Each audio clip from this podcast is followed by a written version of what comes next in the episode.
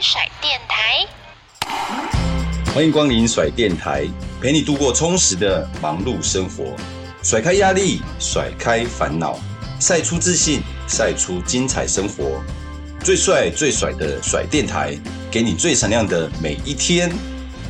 甩电台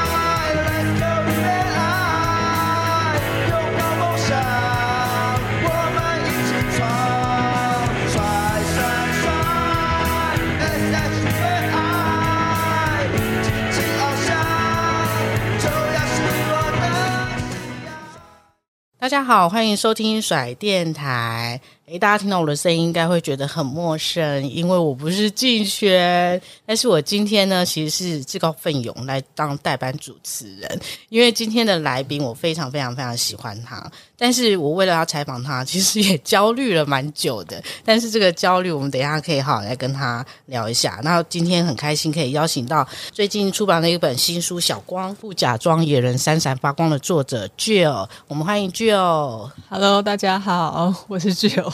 就是我在就是知道要采访你的时候，我就已经开始焦虑了，因为其实我 我应该是一个蛮标准的内向者，可是我之前并没有很认真的给自己做测验，所以当我知道哎。诶我接下来这个重责大任要跟 Jill 聊聊天的时候呢，我就回头去翻了第一本书，认真做了内向者的测验。结果嘞，我分是我的分数还是输你啦。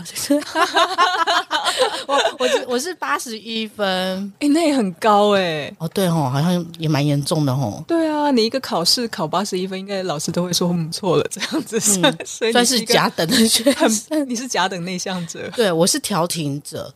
对，可是好像这个会一直改变嘛，对，对对会变。可是其实我那时候就想说，哇，好像也不用特别证明自己，因为自己就觉得自己在看书的时候就觉得很多那个内向的特质，其实在自己的身上啊，就是都可以展现的很明确。就包含刚刚我们想要 re 稿的时候，老师你说了，你看到最内向的仿刚，对各位听众，你们现在可能看不到，但是呢，我手上拿着。三张，才三张而已，三张 A4 纸，然后上面都是满满的字。嗯、我真的没有看过仿纲写这么长的。我想说，这个是什么论文口试吗？对，我我有算过了，大概一千多字。为什么访纲要写一千多字？嗯，就是很想要认真的，就是我就我觉得就是很想要认真的把这件事情做好。然后我，而且我就是在整理访纲的时候啊，我就一直在重复的在思考说，说我是不是一直在做，就是。就很混淆的事情，就是我一下是内向，又一下是冒牌型的人格。因为我一直到刚刚，我都还在想要修正我的访纲，我就觉得我一直都没有做好的时候。那今天呢、其实我这几天就很认真的搜寻 Jill 的那个相关的新闻，还有脸书，然后我就发现啊，就是像陆陆续续有一些就是推荐人啊，有收到你寄的书，会附小卡。包含就是我工作伙伴思琪也有，然后我其实对那个小卡片很好奇，因为过去我看了很多的作者，他们就是提供这些就是公关书的时候，大概就是顶多在扉页签个名啊、署个名，或是写上一句话。不过我第一次看到会附上小卡片的，然后我想要问具有就是为什么你会想要做这件事情？然后你都会想要在小卡片里面说哪些话？嗯，我觉得因为愿意帮我推荐的人。或者是我就是第一个想跟他们分享这些书的人，对我来讲都是非常重要的人，所以我自觉就会想写一些话给他们。那我以前呢，都是写在书的扉页，跟我的签名在一起，但是后来又觉得这样子让我没有安全感，因为他就是因为那是很私密的话，就是比如说我对你的感谢，或者是你以前跟我就说你以前跟我说过什么话，让我受到很很多的鼓励。这种都是很个人的经验，对我来讲是很私密的事情。那我就是会那个，就是有一点被害妄想症，或者是想太多，就想说啊，哪天这本书如果什么被流到二手书的市场上，然后随便一个人买到，他可能就会看到，比如说我跟思琪讲了什么话，或者是思琪跟我写了什么东西，这样子我会就有点不太安全，所以我。后来就想说，诶，那我们就是特别去买了其他小卡片，我就书上面就签名就好了。然后我想说的千言万语就是写在那个小卡片上。那如果大家看完就可以丢掉就好了，也不会把小卡片拿去卖嘛。我看完不会丢掉啦，会好好留着。可是我觉得很有趣的是，因为我是在呃，就宪哥的演讲的场合，也有听到就是宪哥的分享是，你当时见面的时候也给他了一封信。然后我就想，哎，你是不是很喜欢透过书写来跟大家沟通？然后这个是内向者的特质吗？因为我会这么问，是因为我以前也很爱写信，是不是？是，对我其。对我来讲啊，因为我觉得很多人他们很会表达，口语表达很厉害，很会说话，嗯、然后呢，比较不会害羞，就是可以很勇敢、很大方的把自己的感受讲出来，然后而且当面讲都不会有问题。但是我就是当面讲就会完全讲不出来的那一种，就是比如说我我很感谢你对我做了什么事情，但是我当面我真的。就是很会很不好意思跟你说谢谢你上次干嘛干嘛，然后我讲到最后就会自己就变得很囧这样子，然后对方也会觉得很囧，所以我就后来就觉得说，那既然我当面没有办法好好讲的话，我就用写的。然后我我不知道这个是不是大所有的内向者都这样，但是我观察到很多的内向者确实在文字表达，譬如说我们传 LINE 啊、传讯息或用写字的时候，会比当面沟通。还要更顺畅，然后更更能掌握一些，就是会比较有安全感。对，因为我就想到，就是你那本书里面有提到一个例子啊，我觉得很好玩。可是我平常没有注意到，就是我有这个特征，就是你有提到，就是内向的，好像很容易在不知情的情况下就不小心说了实话，因为我们做所有的事情都会想要预演嘛。对不对？就包含我今天，其实我今天已经预言了至少八百次吧。等一下就有来，我要站在哪里？我跟他说什么？如果他没有办法跟我聊，我怎么办？然后如果可以怎么聊？然后他又怎么回应我？就是好像我在做这呃，包含跟你对谈，或者是我要打电话给一个就是工作需要出嗯嗯沟通的厂商，我其实都会先收集资料。然后，所以我看到你写到，就是说，如果我们没有事先做好准备，好像很。容易就不小心说出实话，包含可能在早餐店啊，你就不小心说哦，我跟我老公吵架，我只是想要结束这个话题，所以你这个部分就是对你来说会常常在你的工作或生活造成困扰吗？我一刚开始会，然后就是或者是你想要想一个借口，肯定瞬间真的脑袋没有转那么快，没有办法想出一个借口，然后或者是就是真的会不小心讲出太。太实际的话，这样子。工作上我，我觉得还好，是因为其实我们在工作上就是出社会已经十几二十年了嘛，就是我们可能都训练出自己有一套 SOP，就知道自己什么时候傻笑就好，或者是转移话题就好，带过就好。但是我觉得比较怕的是生活中的状况，因为你真的不知道什么时候那个做咖啡的人会跟你讲一些什么话，然后或者是在买东西的时候碰到后面的人会跟你有什么互动。我觉得这个就是有比较对内向者来说比较难掌握或者是练习的状况。你有因为这个状况而特别去闪避某些情境，或是某个人吗？哦，有有，就是我之前就是比如说，我很喜欢逛书店，然后有一次我在逛书店的时候呢，就有一个人走过来问说：“啊，请问你是张小姐吗？我很喜欢你的书。”然后我当场就石化了，我就变成一个雕像，我完全不知道该怎么 怎么回复，而且那是我第一次有人跟我来说他是我的读者这样子，而且书店是我很放松的地方，我那个时候真的脑筋没有办法运作。然后从此之后呢，我大概有半年的时间不敢去那家书店，因为我很怕又碰到人，然后他们又来跟我讲话。哎，我完全可以理解。我像我，我觉得我最近比较严重的是，其实我也不是什么名人，我觉得很单纯，就是我们家附近有一个算是阿贝吧，他每一次看到我就要跟我聊天，可是我不认识他，我根本也不知道他住在哪里，然后他只要远远的看到我。他就会想跟我聊天，然后我又听不太懂他说的台语，但是我有感觉出来他很认真的想要传递一些讯息，比如说啊，跟他爱拜拜哦，阿里拜啊不会，然后我就想说我被公司啊，你知道我在五十公尺外，如果看到他，我就会开始想说，哎，我要继续往前走吗？好尴尬。对，然后还是我要回头，可是我回头会不会不礼貌？我们有好多小剧场，对不对？然后如果我经过他身边。他如果跟我讲话，我怎么办？顺便我每一次经过我们家，就是我要去接我女儿，或者是去买东西，我走到那个巷口，我会特别停下来，哎。看一下，对对，你也会对不对？也，会，我就是类似的状况，都是我们家超商附近的超商或者是超市，他们都会有轮班嘛，所以有一些固定的店员。那有一些店员会好像认得我，那个时候我就会特别害怕。嗯，就从一些蛛丝马迹，他就说：“哎，今天比较晚哦。”那个时候我就开始想说：“啊，我是不是被记得了？”然后我是不是以后不要在这个时段来？可是我要怎么知道他的排班是怎么样？我就会开始一直想，一直想，想说哦，那我要我以后可能要先小心一些，这样子。对，我们的小剧场很多。对对。然后我那时候看到那个你举的例，我就觉得，我觉得真的是当场哈哈大笑诶，因为我没有想到，原来不小心跟早餐店老板娘说，就是我老公现在怎么样怎么样啊，或者是我们家现在怎么样怎么样，原来也是一个内向者想要结束话题的一个。表现，而且我们完全没有准备，我们就被攻击了，因为他就突然问我说：“你今天怎么会来？”对，我昨天看到你妈妈，嗯，然后呢，我觉得感觉就是我一直在接招。对对，对，那我其实有一个好奇，就是说，就是你有提到啊，就是内向的人他比较偏向独立工作，可是我我自己的实物上，我会发现，就是我独立，即使我独立工作，可是我要跟人的沟通是。变得异常的更多的，因为我每一件事情都需要沟通，没错，对。然后我那时候就会觉得说，嗯，不是躲在团体里面比较自在吗？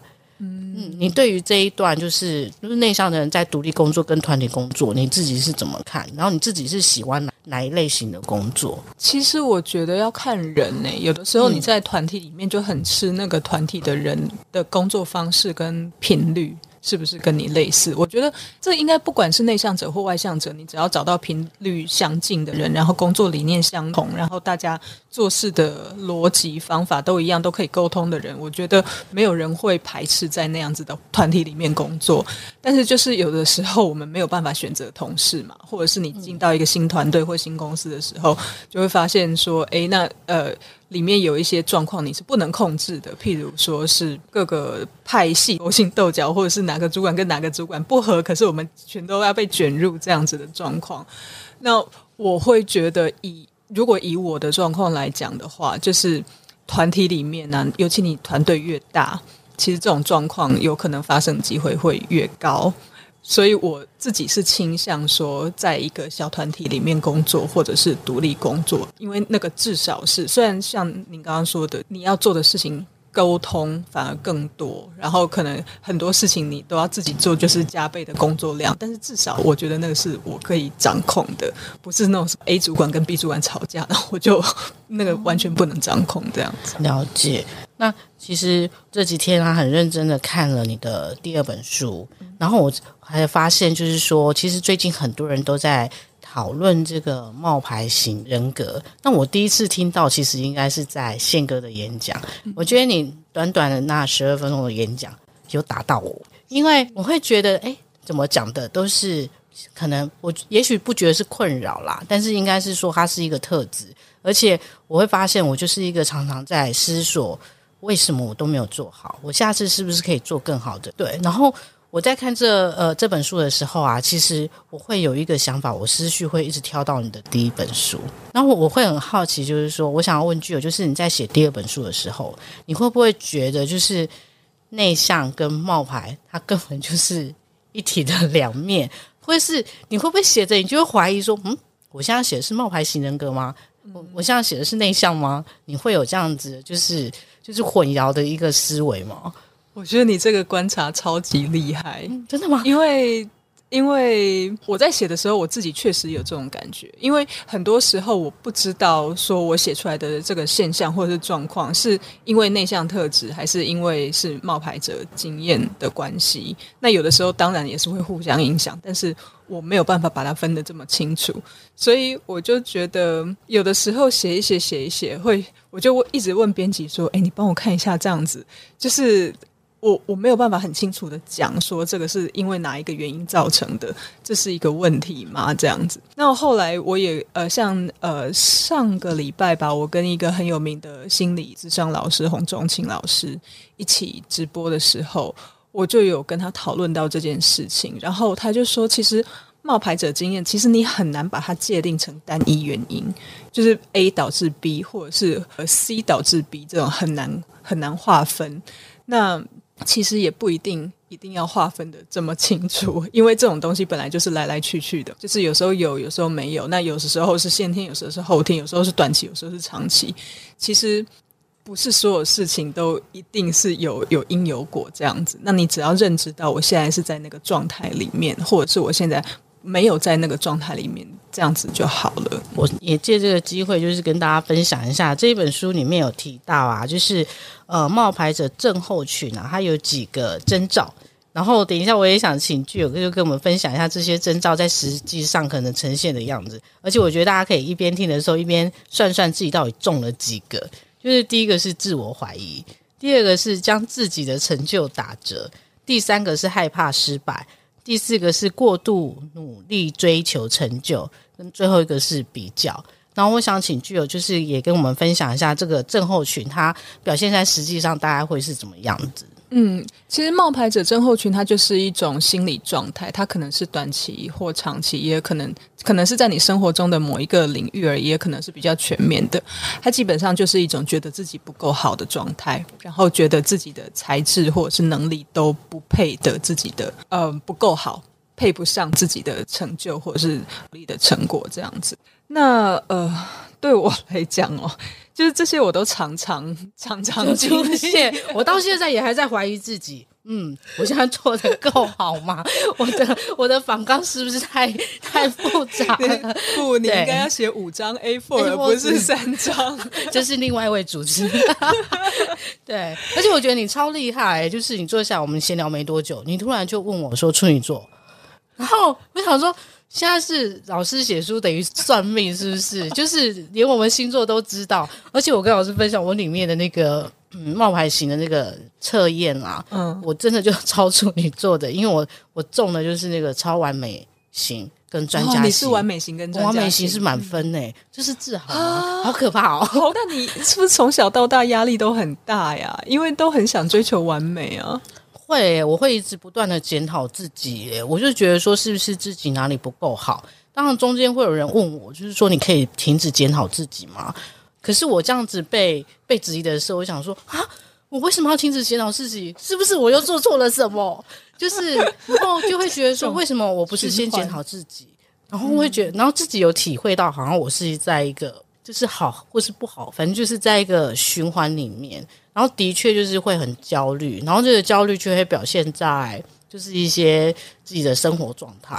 我可能会很想要摸耳朵，嗯，对，我觉得我耳朵摸一摸，我会可能比较舒服，或者是我会想要跑厕所，嗯，对，像我今天就会比较焦虑嘛，所以你来之前，哎、嗯，好像不能讲，你来之前当然是先解放了一下，对，就是我会有一些比较焦虑的状态。那像你，你会吗？因为你好像不是那个超完美，你是那个。嗯我是专家跟那个独立的，对对，因为我是比较怕麻烦人家那种。嗯、哦，呃，我我先讲一下这个那个前情提要好了，嗯、就是在我的书里面呢、啊，有两个小测验。第一个小测验是测验大家自己的那个冒牌者症候群的程度有多高，然后你有没有有没有常常经历冒牌者的经验。那第二个小测验呢，如果你有的话，就开始可以开始测说你是哪一型。的冒牌者，那里面有当然很多，好，总共有五种嘛，嗯，就是有的是要追求完美的，然后有的是我什么事情都要做很好的，然后有的是我一次就要完成的，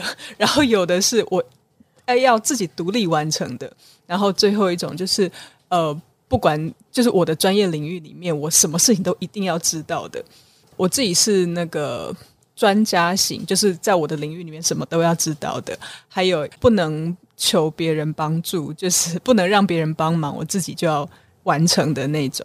对，那我觉得这个我不知道跟内向性格有没有关系，可是我本来就是很怕麻烦人家的人。就是我很不好意思请人家帮忙，我会觉得是打扰人家，然后我会觉得说是不是我会去影响到人？我觉得那个那个状况可能每个人不一样，但是我的状况是严重到说，比如说我今天要打一个电话，我都会试想说，诶，现在这个时间打过去，对方可能在做什么？那我会不会打扰到他现在正在做的事情？然后本来想说啊，不然。一上班就打好了，不然想说，哎，不对，他上班可能就是正在处理紧急的事情，那不然十点多打好了啊，不对，十点多可能在开会，那不然午餐前打好了啊，不对，他现在可能搞不好准备要吃午餐了，也没心情跟我讲这个，所以就会一直一直想很多这样子，那。在这样子的状况之下，很多时候就会变成，那还是不要打扰人家，我自己来好了。所以就会变成什么事情都都要先试着自己完成，然后试着说不要去拜托人家或打扰人。我很好奇，因为你说的这些我都会 run 一遍，好想击掌哦。就是十二点不能打，因为要吃饭；然后五六点不能打，因为他下班。我曾经也被骂，就说你为什么要替别人想那么多？然后我就觉得说，哎，就是我觉得我我在做这些预想，好像也是一种安全的机制防备，因为我怕打扰到对方，反而让对方不舒服。对，而且在这之前又要去设想，我停下电话要怎么讲，就是那个情境又要再 run 一遍。可是好像我觉得我是体贴别人，我我觉得我是在这个情境下，我不想要去打扰你，可是某种程度好像会造成别人的困扰。就会觉得你是不是想太多了？你为什么不直接跟我讲？所以你你在实务上会有人跟你直接分享说，你不要这样子好吗？就是你这样反而是就是反而会让事情没有那么顺利，或者是会会造成彼此沟通的困扰。有实务遇到这样的状况吗？倒不是对方跟我讲的，很多时候都是被老板念。哦，对哈、一样哦，被老板念就是说啊，这个你就早一点。给打电话给他就好了，或者说这事情用不到两秒，你为什么不赶快做一做就好了？然后我心里就在想说啊，可是可是可是，就有很多可是，我很没安全感。对，就是打电话之前要先了解这个人是男的，是女的，对他的习惯、他的爱好。可是后来想想也对啦，我打电话之前为什么要知道 他的习惯跟爱好？可是就会很觉得我应该要做足准备。对，所以我一直都觉得我是在很认真的做足准备去做下一件事情，嗯、然后到翻开这本书的时候就，就啊，这个不是做足准备吗？这个是，这个是我的什么呃冒牌型或者是内向人格就是在作祟嘛？就认真的又开始陷入沉思嘞。对啊，嗯、对啊，但是我觉得在职场上跟在生活中是这样子啦，就是不是每个人都像我们这样子。对，真的，我后来发现我们这样真的可能是比较严重的，有些人他真的是。神经就是比较大条，或者是他真的就是大拉拉，其实也没有那么在意。然后像我就是，比如说在呃沟通，或者是要联络什么那种什么理事长啊，或者是董事长啊的时候，我就会就是非常的戒慎恐惧。但是很多时候，其实到后来，其实好像人家也没有这么在意你。说实在的，就是啊、对，可是我们都好在意对方。对对对，对他们来讲，你就是一个就是帮忙联络事情的人。啊，重点是你背后那个组织，或背后那个团队，或背后那个老板，他其实也没有真的说太在意你到哪边啊。有的人他就是本身就不会在意太多，所以之前听到那句话，就是说你不尴尬，尴尬的就是别人的时候，我真的会觉得说，哈，真的，是哦。原来可以这样哦，那种感觉。但是我我先承认，我现在还是做不到啦。就是我没有办法让别人尴尬，通常尴尬都是我先自己。对，搞不好自己小剧场半天，可他根本没有感觉到任何的不对。对对，嗯、所以我后来也是会慢慢在自己陷入这种焦虑的时候，我会提醒自己，就是说，其实世界上很多人都不像我们这个样子，其实真的没有那么严重，没有没有那么有关系，反正就先去做了。就好了。那我有一个好奇，就是说，我们在小光这本书里面啊，你有提到，就是说，像很多冒牌者，他其实把自己包装得很好，所以大家就会看不出他是一个冒牌者。那我就会去思考，就是比如说像呃，像我就我跟你啊，我们就是在这样工作领域，我必须要去跟很多人去做社交，可是我们其实都没有那么爱社交，所以我就必须要去装或者是去演。我要去做这件事情，那这件事情对你来说，你有有没有在哪个时候会感觉到特别的冲突，或是特别的困难？因为这毕竟不是我们擅长，而且是很冲突的事。嗯，我觉得对我来讲是那种演太久，我就很容易会累。我以为是演太久就变真的，就是演太久没有我累，打从心里从头到尾都知道那个是演出来的，所以你知道你在那边跟久了之后。那个没有办法跟一辈子嘛，甚至有的时候根本。跟不了一天，对我来讲啦，我真的跟不了一天。就比如说去某个社交场合，你在那边跟人家吃饭啊、聊天啊，哇，两个小时我就觉得 forever 了。那个真的是觉得好久好久。然后通常回到家，我整个人就是会瘫软在床上 或者是沙发上那种状况。对，所以我觉得有时候。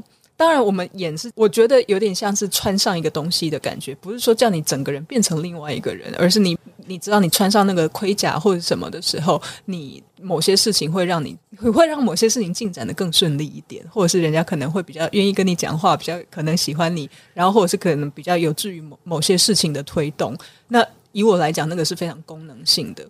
我我自己就是觉得说，反正我在那个场合。我做我演成那个样子，我穿上那样子的盔甲，可是我很知道，我离开之后，我就很想赶快脱掉，而且我必须要脱掉，因为那个就不是我。所以其实你在任何社交的场合，你已经先也会先预设好，我今天是在场合，我要达到什么样的功能？比如说我要去推销自己，推销协会、推销基金会之类的，所以也会在做很多很多的演练，这样吗？这个需要练习，对。嗯，那我自己会先准备啦，就是有的时候，因为你不知道你自己的角色去那边的话会更累，我觉得，因为你哦，以我来讲，就是穿上那个盔甲之后，那盔甲因为有时效性嘛，所以我要在那两个小时之内把我的目的达到。那我要先知道我的目的是什么，然后我就是要穿着那个盔甲去做做到那样子的事情。那今天如果我是一个赤手空拳的状况，或者是我把盔甲穿好了，但是我不知道我到底是要去达成什么目的的话，那样我就会觉得有点浪费我的能量。诶，那我很好奇的是，就是对你而言，穿上这个盔甲是不是就是你会提到，就是像那个隐忍者那个分身的那个概念嘛？因为我看到那个你写的那个碧昂斯，嗯，他有两个分身，对，那我也认真去查，才发现说，哇，其实很多艺人、公众人物，他们会用不同的分身，就是去做他们的工作。那我很好奇，是你有没有自己的分身？然后再来就是这个分身。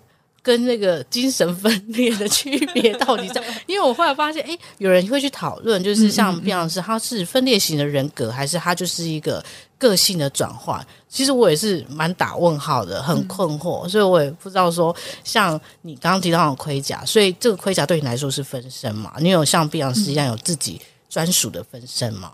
其实我没有。然后，呃，我觉得碧昂斯那个事情是这样，因为我当然不是，我不是心理专业啦，然后我也没有办法提供给大家就是最正确的方式。但是碧昂斯他是这样，因为他说他本身是一个比较没有那么积极，然后比较害羞的人，可是他站在舞台上的时候，他就会假装成自己是另外一个人，叫做 Sasha。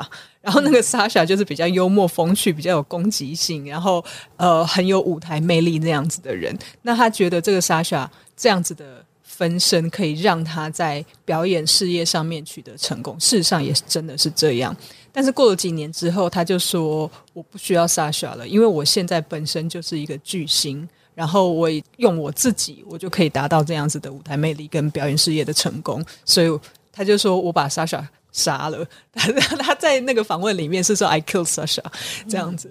那以我来讲的话，我没有办法创造出一个另外的人格，然后我也说真的，我也没有办法确信我可以控制那个另外的分身，所以我就是穿上盔甲而已。那一刚开始啦，就是一刚开始在写作，然后呃需要一些宣传的场合，然后上台演讲啊。就是你知道，我我常常看那种很成功的人士啊，很成功的作家啊，像宪哥啊那种，他们上台就会有一种气场，有没有？然后我就想说，哦，所以我也要那种气场。然后我就会想说，好，那我把盔甲穿上，看看可不可以，就是上台就是像他们那个样子。所以我这样尝试了很长一段时间之后，我发现没有用，真的没有用。我真的就我。穿再多盔甲，我也没有办法变成什么激励大师或者是什么职场专家，因为我就是我。那我后来后来就慢慢的学着接纳这一点，而且用这一点来当做我人设。我觉得有时候其实都是人设啦。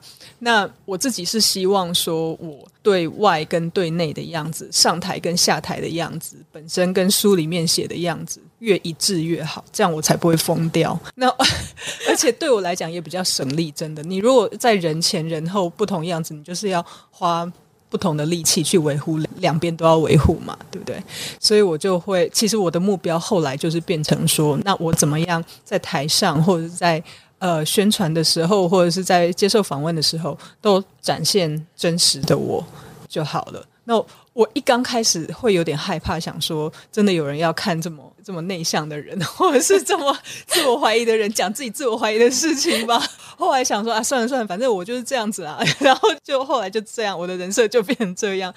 后来其实我也很开心的，就是其实也得到很多人的认可，就是他们觉得这样子很真，反而也没有什么不好，因为在这个时代，好像大家也。放弃演了吗？放弃演了，就是觉得不演也没有关系。很多人反而喜欢，就是反正你你怎样就怎样。我觉得这一点有激励到我，欸，诶，就是就像我也会去看一些，就是一些名人，包含宪哥或者什么的一些，呃，像福哥，就我觉得他们的舞台魅力真的好强大哦。为什么？就是站在那上面，真的就像你说的，光芒万丈。就是这个光到底是从哪来的？然后。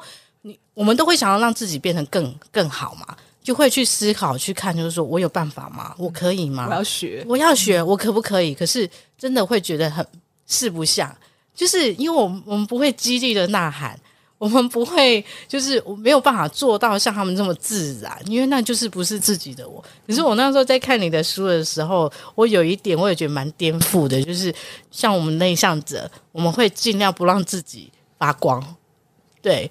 不要被看见。分组的时候啊，就是就躲在那边，然后不要举手，老师你都不要看到我，然后其他人都不要看到我，不要点我说任何意见。但是在工作上的话，的确就是你要逼自己去成长，因为你要带一个团队，或是你要带一个组织，我就必须要去面对这样子一些场合。但是我还是会对演讲或是公开上台这件事情，会有一个想法，就是必要吗？因为就你应该懂我，对不对？就是我不需要把自己推到我需要花更多力气去维持或者去表演的一个场合。但是你写到的是完全颠覆我想象，就是如果我在一个场合，我认真的做好演讲这件事情，我可以少掉八十四自我介绍。我说，诶。对耶，我一开始就没有想到，因为我每一次到一个人多的场合，我就会焦虑，就是一些社交场合我会焦虑。你叫我去跟对方介绍自己，我不知道该怎么切入。对，然后连那个名片都会畏畏缩缩的，就是好像自己是哪里冒出来的那种小朋友那种感觉。对，你在这边干嘛？对，我在这边干嘛？对，这是我的场合吗？对，我在这边干嘛？我接下来怎么办？我我是不是应该要走了？就是我就会有好多小剧场。哦，你们什么时候要结束啊？怎么办都不认识哎。我后来发现，哦，原来直接上台讲话，我不尴尬，尴尬就是别人这句话就用到了，而且我一次可以解决八十个自我介绍。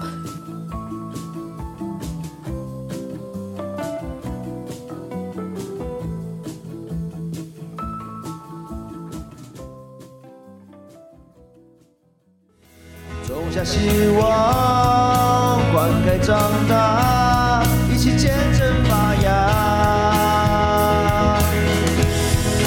信心开创，欢喜渴望，人生新的赛场。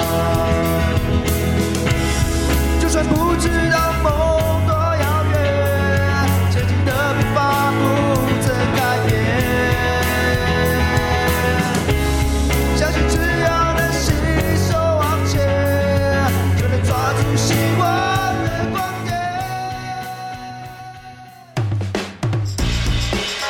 节目还没有结束哦，就像棒球比赛一样，两人出局才开始。更多更精彩的节目内容，还有帅爆的话题，请一定要继续收听甩电台。我们下集空中再会哦，拜拜。